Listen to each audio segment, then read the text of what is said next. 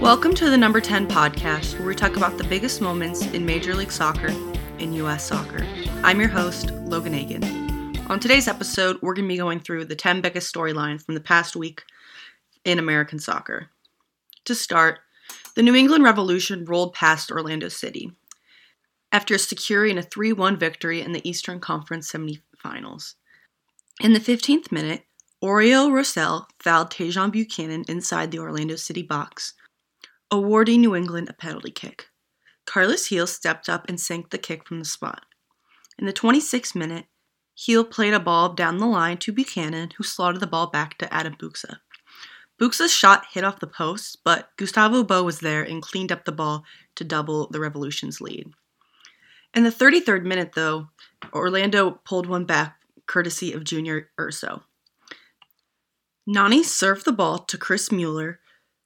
His original opportunity was stuffed by goalkeeper Matt Turner, but the second opportunity rolled loose in the box for Urso to clean up. But the comeback for Orlando got more difficult in the 60th minute when Mauricio Pereira went into a challenge against Matt Polster studs up. He was given a straight red card. Additionally, after the match, the MLS disciplinary committee ruled that Pereira's has been fined an undisclosed amount and will be suspended for the first two games next season. But the Lions still had a lifeline in the 73rd minute when Daryl Dike was fouled in the box by Polster. Nani stepped up to take the kick, but it was saved by Matt Turner. The Revs put the nail in the coffin when Carlos Gil played a through ball to Bou, who one touched the ball into the back of the net late in the game. They will advance to the Eastern Conference Final this Sunday. Additionally, Columbus defeated Nashville in overtime, but before the match, there was drama. Prior to the match, there was a series of players that tested positive for COVID, including starters Eloy Room and Derek Etienne Jr. for the Columbus crew.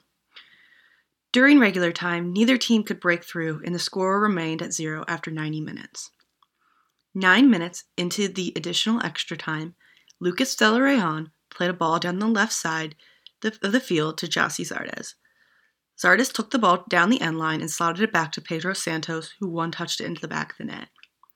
Minutes later, Zardes got one of his own when Luis Diaz played him a through ball that was calmly placed past the Nashville goalkeeper Joe Willis. With the victory, the crew will host the New England Revolution. The two clubs have not faced off in 2020. In fact, they have not met since 2019, back when the Revs were still coached by Brad Friedel. Since then, the Revs have brought on legend coach Bruce Arena and signed DPs Carlos Gil, Gustavo Bou, and Adam Buksa. As for Nashville, they end their first season here. Despite missing MLS's back, they qualified their postseason and won two playoffs matches, like, including one against Toronto FC, and they have a lot to look forward to in 2021. In the Western Conference, the Seattle Sounders advance again. Their match against FC Dallas started slowly. Neither team tallied a shot on target in the first half, but Seattle took advantage of their chance. In the 49th minute, Nico Lodeiro took a corner kick. Defender Shane O'Neill elevated and headed the ball into the back of the net. Dallas continued to try to claw back, but could not take advantage of their one chance. In the 63rd minute, Ryan Hollingshead played a cross that found Michael Barrios that banged off the front post. Andreas Ricaurte found the rebound, but his opportunity was blocked by Yeimar Gomez.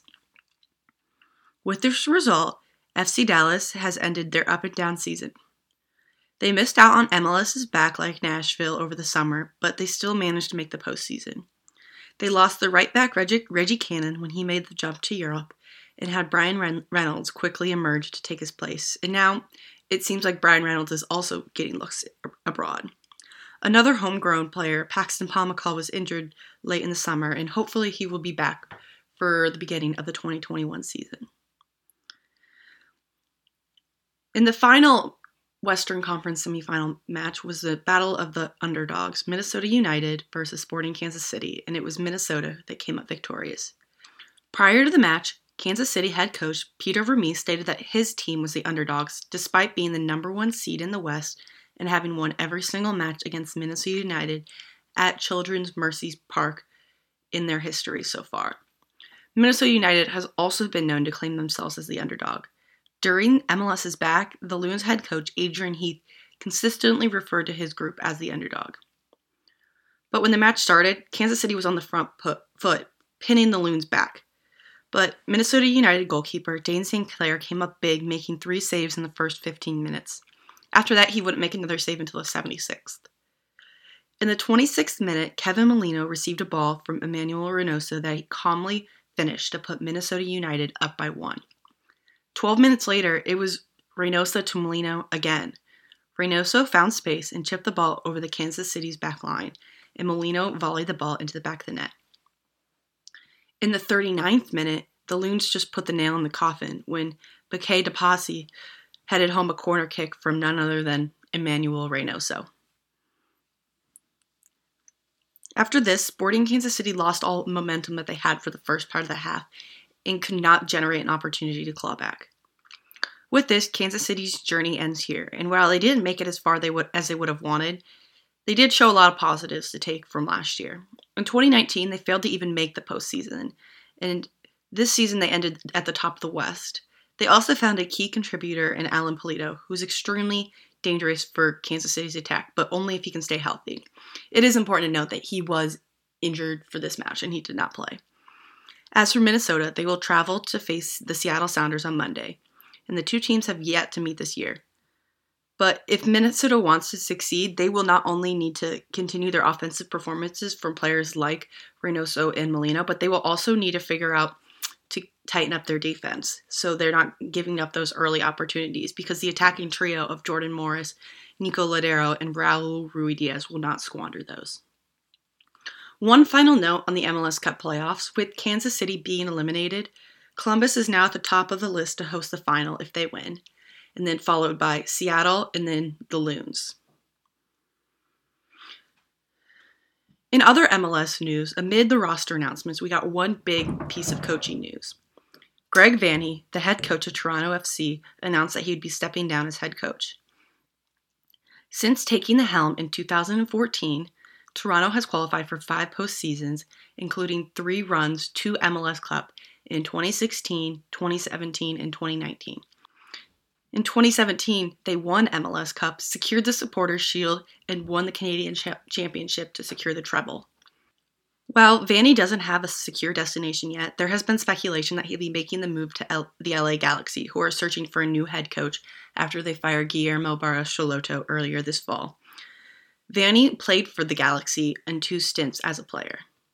As for Toronto, they must now look for a new coach, while they also are looking to fill a designated player spot, with Pablo Piatti not coming back next year. For the national team, they announced the roster for their camp leading up to their friendly against El Salvador next week. The camp is primarily made of players that were based in MLS. There's only two players that were not, and that is CJ Dos Santos, who currently plays for Benfica, and Sebastian Soto, who was announced earlier today that will be playing for the national team in this camp. Also notably, 12 players in this camp have yet to earn a cap, and six of them are under 10 caps, including Brenden Aaronson and Mark McKenzie, who had made their debuts back in January. There's also a large number of dual and multinationals in this camp, including Daryl Dike, Julian Araujo, and Ayo Akinola. Also notably, Paul Arriola, who the most experienced player on this roster with 35 caps, is making his national team return after he suffered a torn ACL at the start of the year. He only appeared once for DC United this year during decision day as a sub. The U.S. men's national team is set to host El Salvador on Wednesday in Miami, Florida. As for the women's side, they came to a settlement with U.S. Soccer over part of their ongoing lawsuit. This covered re- revisions over U.S. Soccer's policy for equal working conditions, including flights, hotels, and venue selection. Cindy Parlow Cone, the president of U.S. Soccer and former U.S. women's national team player, also stated they are working with the women's national team to, to reach a resolution for the rest of the lawsuit. More of that will sure to be coming in the coming months. In the NWSL, there's more uncertainty surrounding the Utah franchise. Over the summer, the Royals owner was put under investigations for racist comments that he had made when he was the owner of the Royals MLS's Real Salt Lake and the USL side Real Monarchs. That was reported by The Athletic.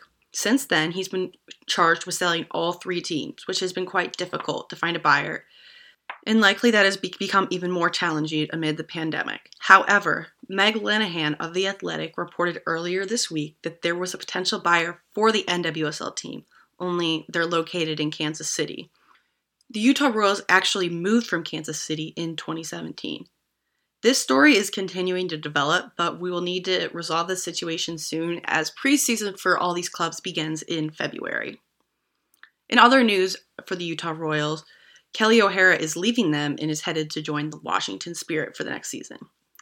The two time World Cup champion joined the Royals at the end of 2017, but has only appeared for them 12 times, plus two matches at the NWSL Challenge Cup this summer.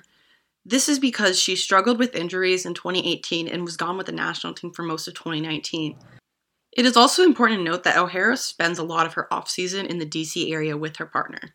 This is similar to the move that Crystal Dunn made earlier this fall when she went to the Portland Thorns to be closer to, to her husband, who is a trainer for the Thorns. This is the second U.S. allocated player that has left the Royals this year. Christen Press made the move to Manchester this fall, and her rights were picked up by Racing Louisville in the expansion draft. Finally, a quick update on the Americans abroad. This week, we saw a record of seven players appear in the UEFA Champions League in one match day. This included starts from Christian Pulisic, Weston McKennie, Gio Reyna, and Serginho Dest. Chris Richards, Tyler Adams, and Konrad De La Fuente all subbed on for their clubs. The teams went 4 0 2. Five of the six teams have already qualified for the round of 16, and the only one that's left is RB Leipzig and Tyler Adams, and they will advance if they win against Manchester United next week. As for the other Americans that are eligible to compete, Zach Steffen and Manchester City have clinched the top seed for their group. He is yet to make his debut, but he could do that next week against Marseille. Ethan Horvath and Club Brugge must win against Lazio this Tuesday to advance. They drew one all in their last meeting. Alex Mendez and Ajax need a win over Atalanta to advance, and has spent a good amount of time with young Ajax. We could also see Americans facing off against each other this next week, with McKennie and Juventus facing Dest, Konrad, and Barcelona on Tuesday. Over the weekend, we've already seen some goals. Gio Reyna scored the equalizer Saturday morning for Dortmund against Frankfurt. Weston McKennie scored the equalizer for Juventus' Serie A in their match against Torino. This was his first goal in Italy, and he has become the third American to score in Serie A, behind Alexi Lalas and Michael Bradley.